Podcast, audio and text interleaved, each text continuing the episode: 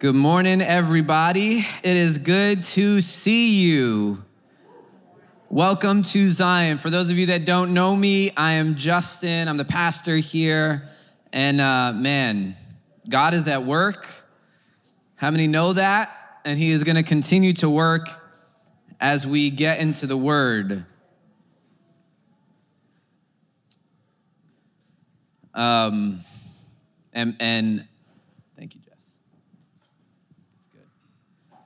Before we get started, and I awkwardly drink my my water throughout the sermon, I'm going to do that now. I'm going to turn around so you can't see me.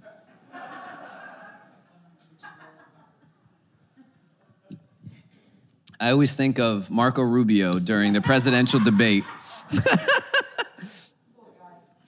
He'll never live that down. this is like six years ago.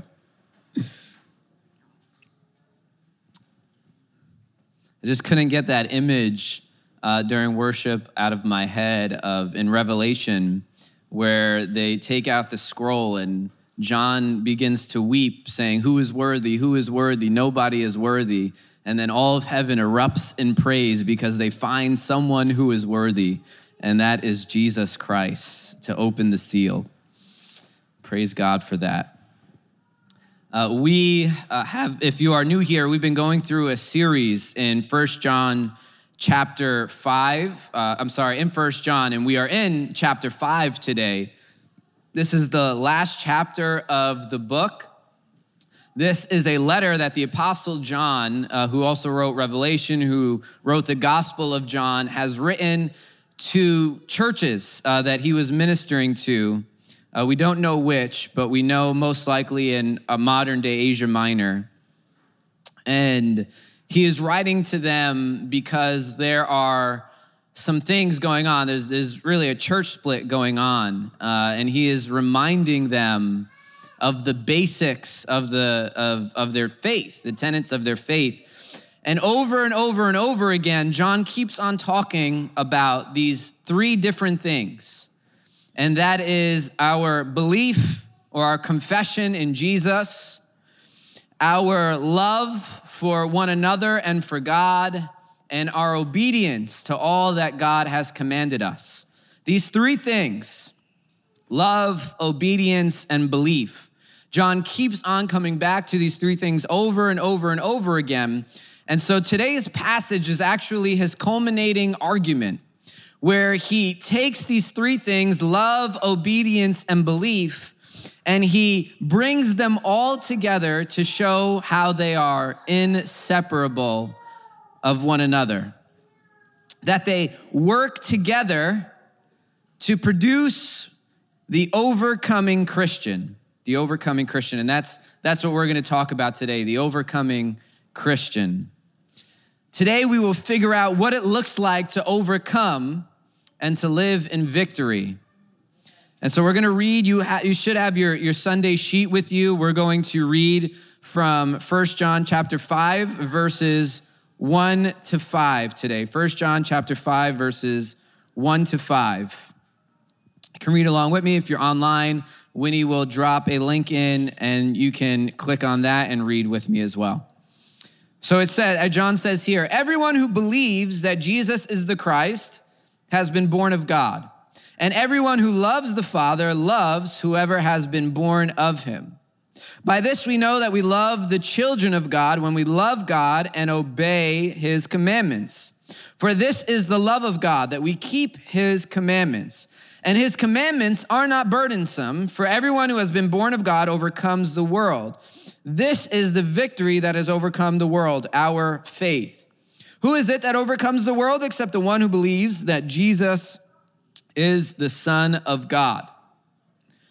What we see here in this passage is a series of equations that John gives. And they it's this this series of equations starts with belief and it ends with belief. What does it say in verse one? Everyone who believes that Jesus is the Christ. In verse five, the ending where we're gonna end today says, the one who believes that Jesus is the Son of God.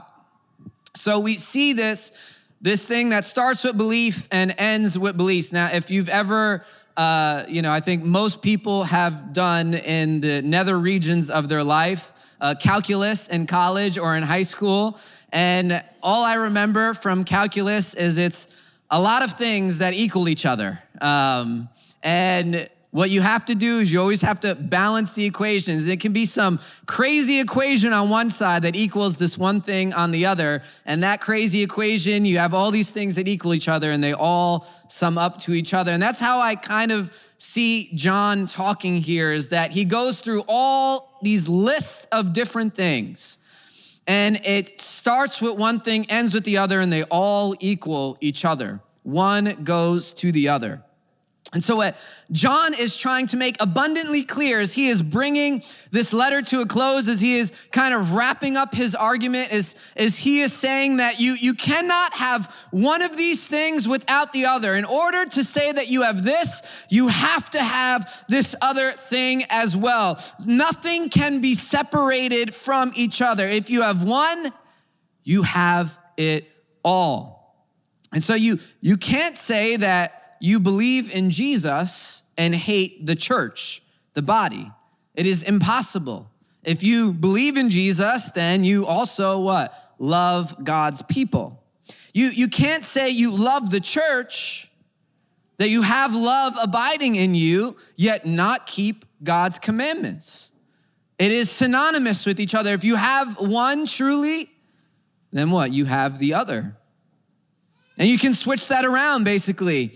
John keeps going. He's, you can't say you believe in Jesus and hate the church. You can't say you believe in Jesus and hate God's people. But then you also can't say that you believe in Jesus and not keep God's commandments. Right? These are all intertwining, interlocking arguments that John has been making throughout the entire book, and now he is bringing it all together. You, you can't say you love God and hate his people. This is all of these things are wrapped up together, working together. And John is making it crystal clear Everything I've been talking about, everything I've written to you about, these are not mutually exclusive from one another. All of them are working together. All of them are produced in the what he calls the born again Christian. This translation calls, but it's really the, the true word for it is to anybody to be fathered by God, anyone who is fathered by him, because he uses that same word three times right in the beginning, right? Everyone who loves the Father, everyone who has been fathered by God, we know that they are the people fathered by God. This is who loves the Father, right? The, this, this word keeps on coming up. He's saying, This, this is who it is. You cannot have one without the other. I want you to know literally, one equals the other. You cannot claim to have love and not have obedience. You cannot claim to believe in Jesus and not love the people fathered by God. It is just impossible. And so, the exact equation that John gives that one leads to the other is belief in Jesus equals being born in God or being fathered by God. Love of the Father equals love everyone else that is fathered by God. Love of God equals obedience of his commandments. And so, as John is making this clear, he is bringing all these three arguments together. Everything that we've talked about, literally every week, the last few months, has been about one of these three topics belief or confession, love, love of God, love of each other, or obedience to what God's commandments are in Scripture. And so then John stops and elaborates at this point of obedience. And he says this in verse 3 For this is the love of God, that we keep his commandments, and his commandments are not burdensome, right? So he then explains what love is. He makes this equation that this is what it means to love God, that we keep his commandments, and then he stops. He says, and his commandments are not burdensome. Last week, we spent a lot of time defining what love towards one another is and what it looks like to love your Christian brother or your sister. Now, John, what he does is he defines Christian love towards God, right? We talked about Christian love, how if, filled by the Spirit, there's this outer worldly love that we walk in towards other that is deeply sacrificial that is deeply christ-like that is not pursuant of our own happiness our own welfare our own uh, uh, whatever we want to call it dreams but it is sacrificial of all those things to care for other brothers and sisters in the lord. So now john defines love towards god and he defines it, and I love these one to one definitions because it makes things very crystal clear. He defines it as obedience. Love towards God is not goosebumps during worship. It is not emotional responses to good times or hard times in our life. Many times I've, I've been guilty of this during a really good time, just like, God, you're the best. You so, I love you. That's, that is not what John defines as love or going through something really hard and, God is with you, just like, God, thank you so much for going. I love you so much for walking through the. God, love is not emotional responses to circumstances. Love is not in talk only. You cannot define how much you love God by how often you tell God you love him right? If, if anybody has been in a significant relationship in their life, whether a relationship that is married or you've been with somebody for a long time, you've had a best friend in your life, you realize that love is not in talk, right? Love is in action. The action John defines here is obedience. It is wholly and squarely, unemotionally obedience. This is love towards God. The world may define love a lot of different ways. I think, you know, everybody's obsessed with the five love languages. And so we start, we, we let that seep into our relationship with God. Well, if I, they, we may define love with words, words of affirmation or gifts or time spent, right? So I, I give, you know, God all of my gifts, therefore I love him. Or I, I tell God how much I love him. I affirm him. That shows him I, I love him. Or I soak in God's presence all the time. That, that shows him how much I love him. But if you do all of those things, but you do not obey God, then you do not love him. This is the clear picture that John is defining for us here. And his definition is the definition that we take on for ourselves to now how, is how we define love in our life. So if we ever wonder, are we loving God? Don't ask the world for its definition. Don't ask Instagram for its definition. Don't ask YouTube for its definition. Don't ask the five love languages for its definition of love. Ask Scripture, what is the definition of love? And Scripture says it is obedience. Therefore, I will now say it is obedience towards God. And then, this is the beautiful promise that John gives. He stops to say this. His commandments are not burdensome, AKA, it is not hard to be his children and to obey him. It is not a lofty task to be given to love God in this way. Many times when we talk about the commandments of God, we have the, the Pharisees in our mind, we have the fundamentalists the modern day Pharisees in our mind. We have the legalist. We have the, the way we grew up with our, you know, crazy Baptist or crazy Pentecostal parents or grandparents that said you can't wear earrings or makeup. And, you know, for, uh, for mainly this is a lot of women, you can't. So you can't wear pants, right? All these things you can't do for guys. You got to wear a suit. You can't have a beard. You got to be clean cut. You can't have a tattoo. All these different things. That's when we, what we think of many times when we think of the commandments of God and they are burdensome. In fact, Jesus said the commandments of the Pharisees are like weights being put on people that the people cannot carry, that they cannot hold, that they cannot take with them. And so, this is not what does Jesus say about the commandments of God in Matthew chapter 11, verses 28 to 30? He says, Come to me, all who labor and are heavy laden, and I will give you rest. Take my yoke upon you and learn from me, for I am gentle and lowly in heart, and you will find rest for your souls. For my yoke is easy and my burden is light. When we follow Jesus, we accept his yoke. The yoke is the thing the oxen used to put on their neck that would direct them, that would be the, the, the thing that they carried into work every day for their life. It is, Jesus says, My yoke is easy. What you have to pull behind you is not hard.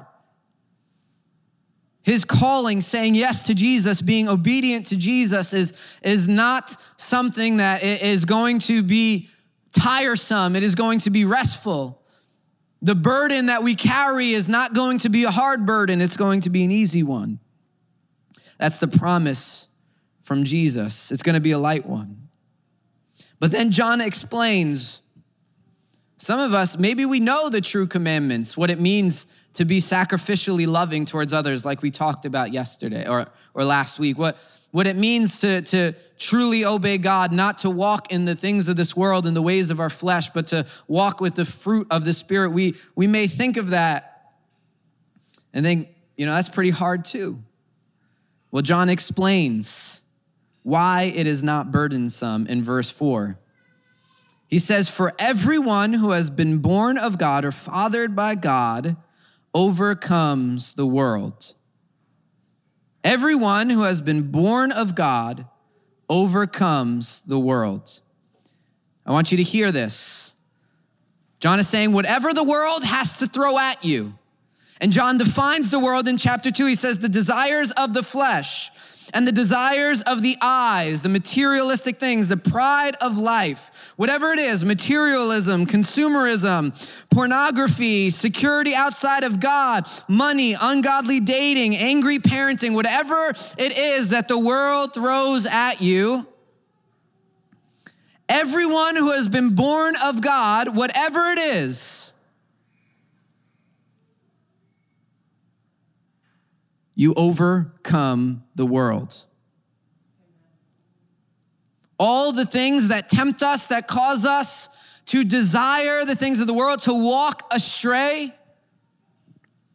John is reminding them here that when you follow Jesus, when the Spirit of God is in you, what did he say just to chapter four? That he that is in you is what? Greater than he that is in the world. That the one, the tempter, the deceiver, the liar that wants to come to devour you, greater is God that is in you than he that is in the world. The prince of the power of the air, all the temptations that he will have to put before you, all the things that he will cause you to lust after with your eyes maybe to covet after what your neighbor has, maybe to desire that promotion more than you want to be with God, maybe to look after that person that you you want, you you crave, you are you are after to to to go on that website or to binge that show, the things that we lust after, the things that we see on Instagram that we desire, the the pride of life, the things that we buy constantly so we can accumulate material materialists after material after material material. He says, Don't worry. Because for everyone who has been born of God, if, if, if you are God's child, then you overcome the world. All of that stuff that would try to tempt you, all of the things that would want to lead you astray, all of the things that would try to bring your heart to look for the left or to the right and stop looking upon Jesus, I want you to know that you have overcome. When you have Christ in you, the world cannot overcome you. When you are born of God,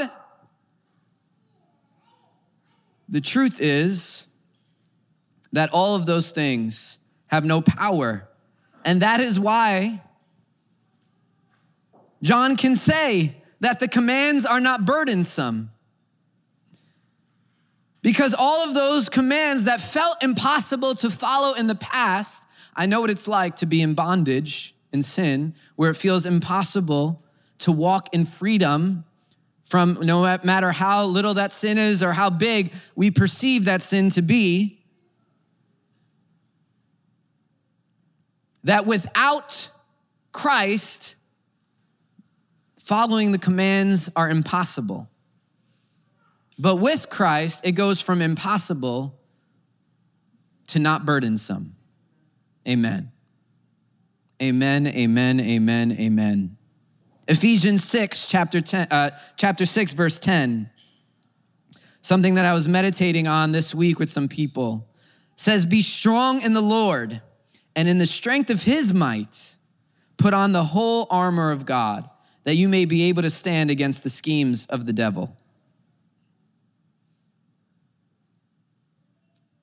It is the strength of God that we are putting on that makes this not burdensome to follow God, to overcome the world. it, it is not a, a strength of our own that, that we put on, that we have to psych ourselves up for, that we have to make happen with a special dance or a, a certain chant. What is it? What does Paul say in Ephesians? He says, Be strong in who? In the Lord and in the strength of his might, not in your personal strength, not in your personal ability not in your personal willpower, but in the strength of God. What? Then the armor of who? Not the armor of Justin. Not the armor of that Instagram preacher, not the armor of entertainment, but what? The armor of God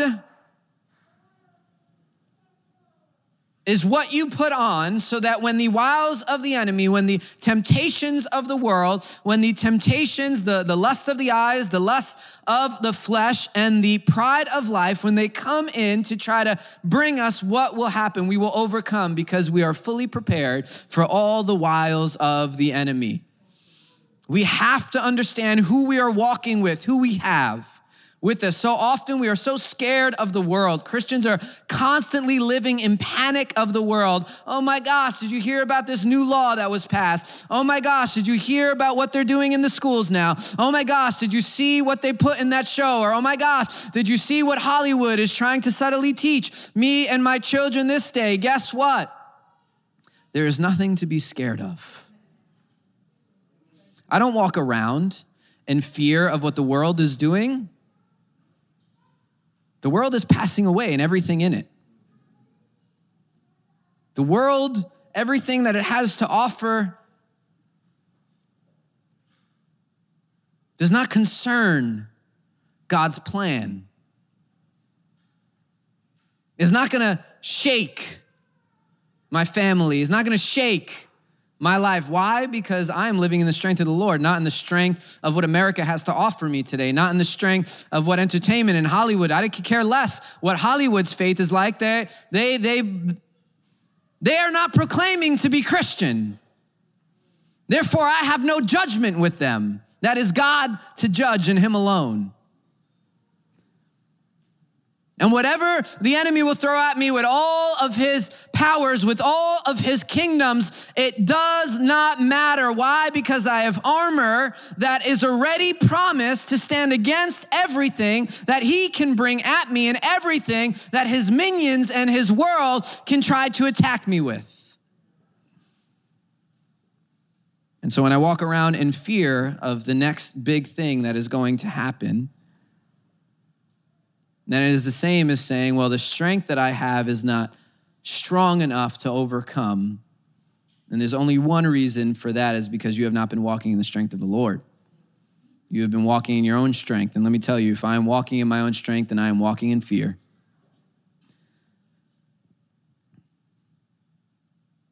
We have the strength of Christ to fight what would have been impossible to fight before. And so John says the end come, the, the, the end result of overcoming. When, when, when we talk about overcoming, when we say we have overcome the world, that he that is in me is greater than he that is in the world. And when we say that, yes, the world would offer the lust of the eyes, the, the world will offer the lust of the flesh, the world will offer the pride of life or materialism, when all those things are offered and I overcome, when I have victory, when we talk about having victory, when we talk about overcoming the world, I hear so many things about what that means. There's so many things attached to it. We hear it in stories like this, like I was struggling with doubt, but finally I got that promotion. Thank God for victory. Mm, thank God. I will overcome. Right? We, we've attached so many things to overcoming the world. Rarely do we look at scripture and say, what does it mean to overcome the world because our victory just looks like more of materialism. A lot of times, our victory just looks like the pride of the eyes or, or, the lust of the eyes, the lust of the flesh, and the pride of life, just us getting all of those things. But how does John define victory? He says, the victory at the end of every trial, I want you to hear this the victory at the end of every trial, the victory at the end of every persecution, at the end of every temptation of lust is this our faith. That is the victory. That is what it means to overcome. In verse 4, he says, For everyone who has been born of God overcomes the world. Then he equates it. He says, And this is the victory that has overcome the world our faith. I want you to understand what this means.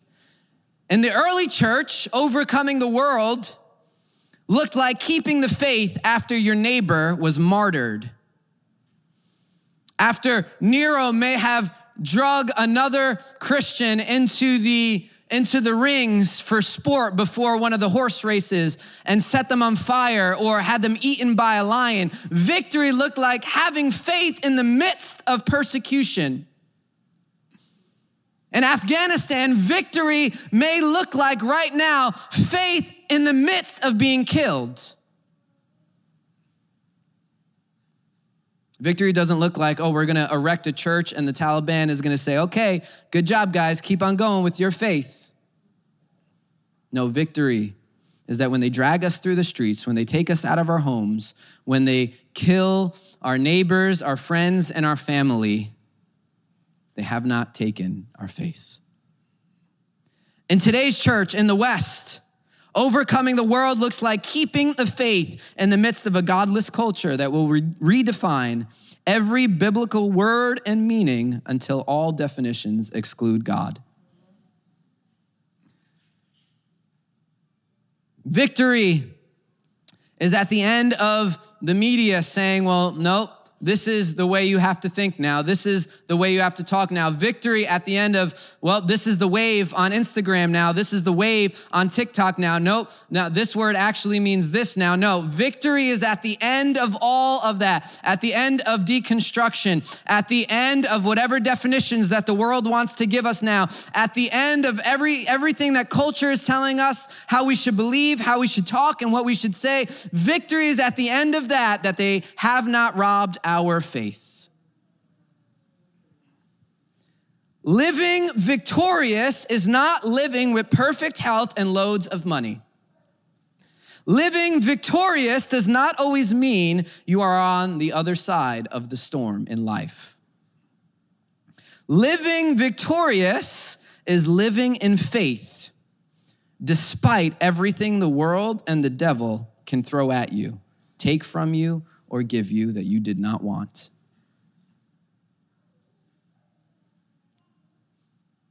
You know, one truth that I thought as I was preparing the sermon was that some of us have been living in victory even though we've still been waiting for it. Did you hear that?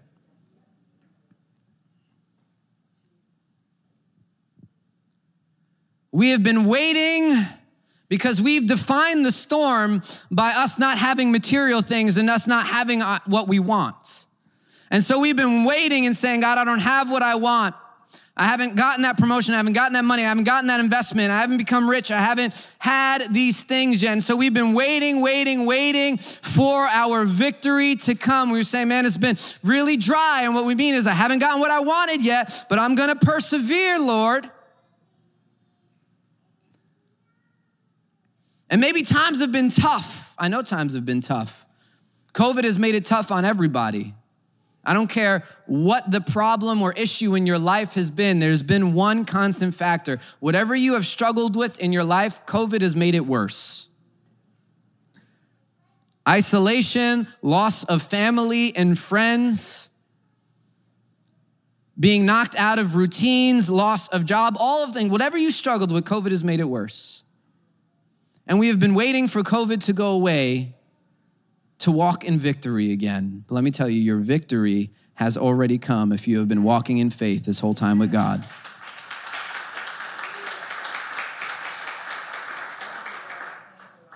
If you've kept your faith after you've been through hardship, then let me tell you, sister or brother, you are victorious.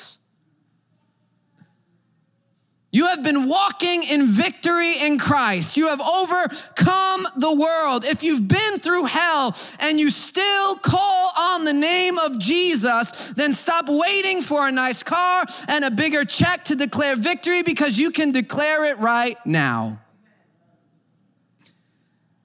Consider the apostles in 1 Corinthians chapter 4. Paul says this, "For I think that God has exhibited us apostles as last of all."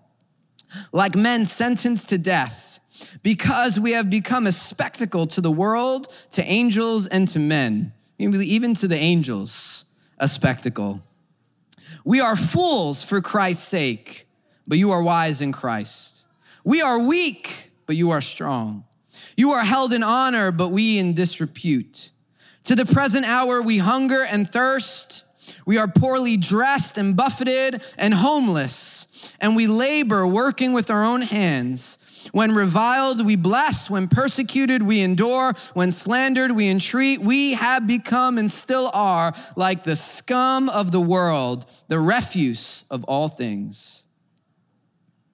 And you hear what Paul is saying, how he describes himself with the other apostles homeless, hungry, thirsty, poorly dressed. I know some of you, it's like, that's the limit, Pastor. We, you can keep your Christianity and your victory if you want. I won't ever hit that one.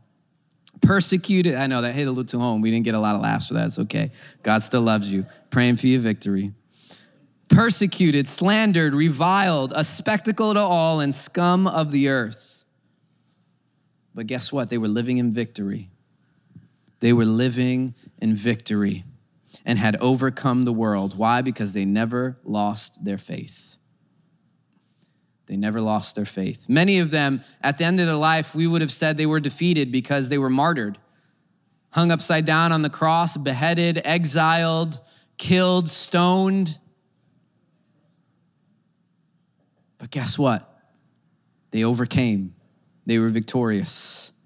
Nothing that the world could throw at them, nothing that the world could offer them could have them lose their faith in Christ. Let me tell you this if you keep your house, wealth, and health, but your faith dies, you have lost. The world has overcome you. Many people will stop going to God and think, well, I don't need Him anymore because I have everything I want. You have lost. The world has overcome you. But let me tell you if you were sitting in your home struggling with doubt because you messed up or someone hurt you or you watched something that really shook your faith, and maybe you went down a bad path, but eventually you ended up back at Jesus. I can tell you right now, you are victorious. You may be a little broken. Maybe some of your trust and money is gone but you are living in victory, my brother and my sister. In verse 5, John says, Who is it that overcomes the world except the one who believes that Jesus is the Son of God? There are many nights that I screamed, Why God? or How God? or When to God? And all my pain and all the attacks of the enemy and all the times I thought that it was too hard and I wanted to give up, I've only been left with one thing that I believe in Jesus Christ, the Messiah, the Son of God. In those moments where I realize everything may fail around me, but I still have Him, and that is who I cling to. That is the moment that we have overcome the world.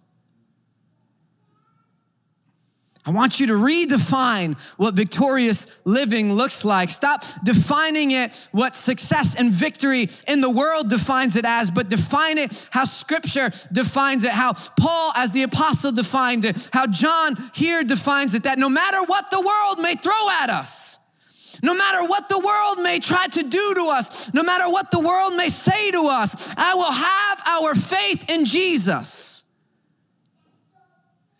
And when my faith is in Jesus, I am living in victory in Him and I have overcome the world. There is nothing that will anger the devil more. There is nothing that will anger his plans, that will frustrate what He wants to do more than everything that He can do to you, He does to you. He touches your body, touches your mind, He touches your heart. And at the end of it, you say, You cannot take my faith.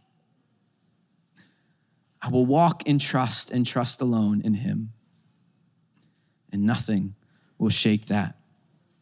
Belief, love, and obedience are all working together, producing a victorious faith that cannot be shaken by the world.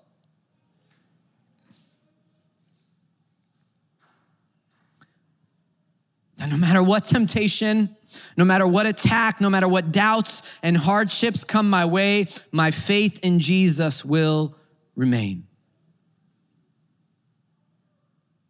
Understand that. Many of you have been really hard on yourself because your life has felt incredibly bruised and broken. And by the standards of the world, you have deemed yourself a failure. And you've allowed that thought of failure to enter into your relationship with God. And you think now your Father in heaven thinks you're a failure too because you didn't get every decision right, or you lost at this, or this didn't go according to plan. But Jesus is looking at you right now. God the Father is looking at you right now, and He's saying, Well done, my faithful servant because you have not lost your faith. It doesn't matter what kind of clothes you wear. It doesn't matter what kind of house you live in. It doesn't matter what kind of job you have. It doesn't matter what people would say you are and look at you. Remember, they murdered Jesus on the cross because they did not like him. But he was victorious when he resurrected. And many of us are deemed murder by the world as a failure in life because we have been too busy trying to have the world love us instead of loving God.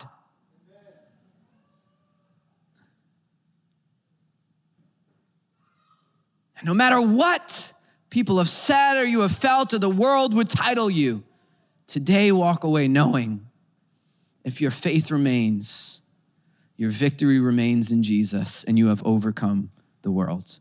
Stand with me and pray.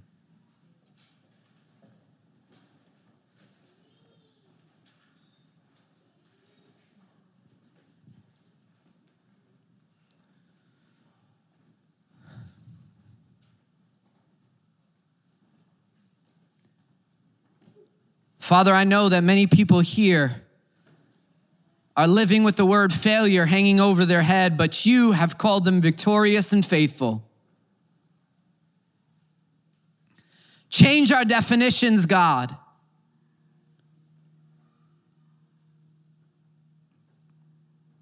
Lord, that we would see how our confession, how our love, and how our obedience works together, God, producing what you have called victorious faithfulness in the name of Jesus.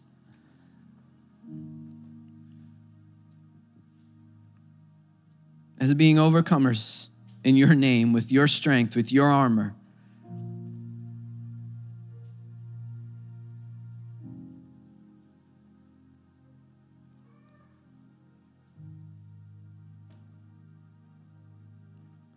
God wants to shake from your heart today this definition of failure and success. And He wants to put a new one, the biblical one, in your heart and in your mind because some of you have been striving and it's been burdensome to stay victorious and to overcome.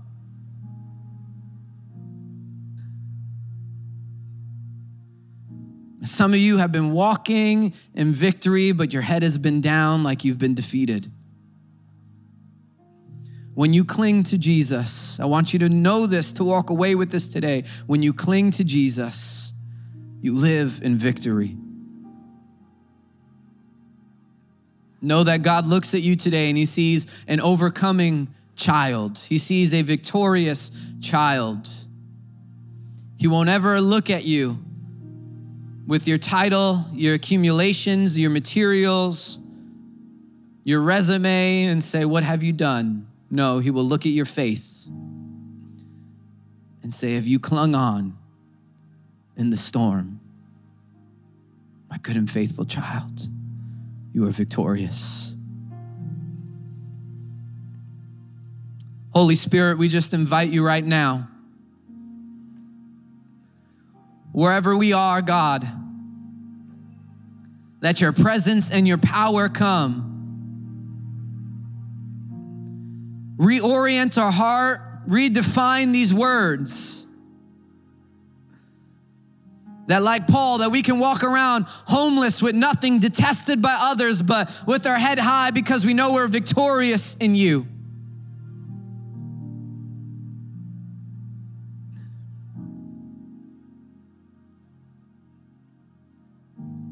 Where we can look at all you have called us to do and say, It is not burdensome, God, because we cling to Jesus. It starts in belief and it ends in belief. And we cling to that today. While we worship at any moment, we're going to have our leaders on the side here to pray. If you want prayer for anything, I encourage you come receive prayer. But while we worship, I also encourage you have some time to sing with the saints.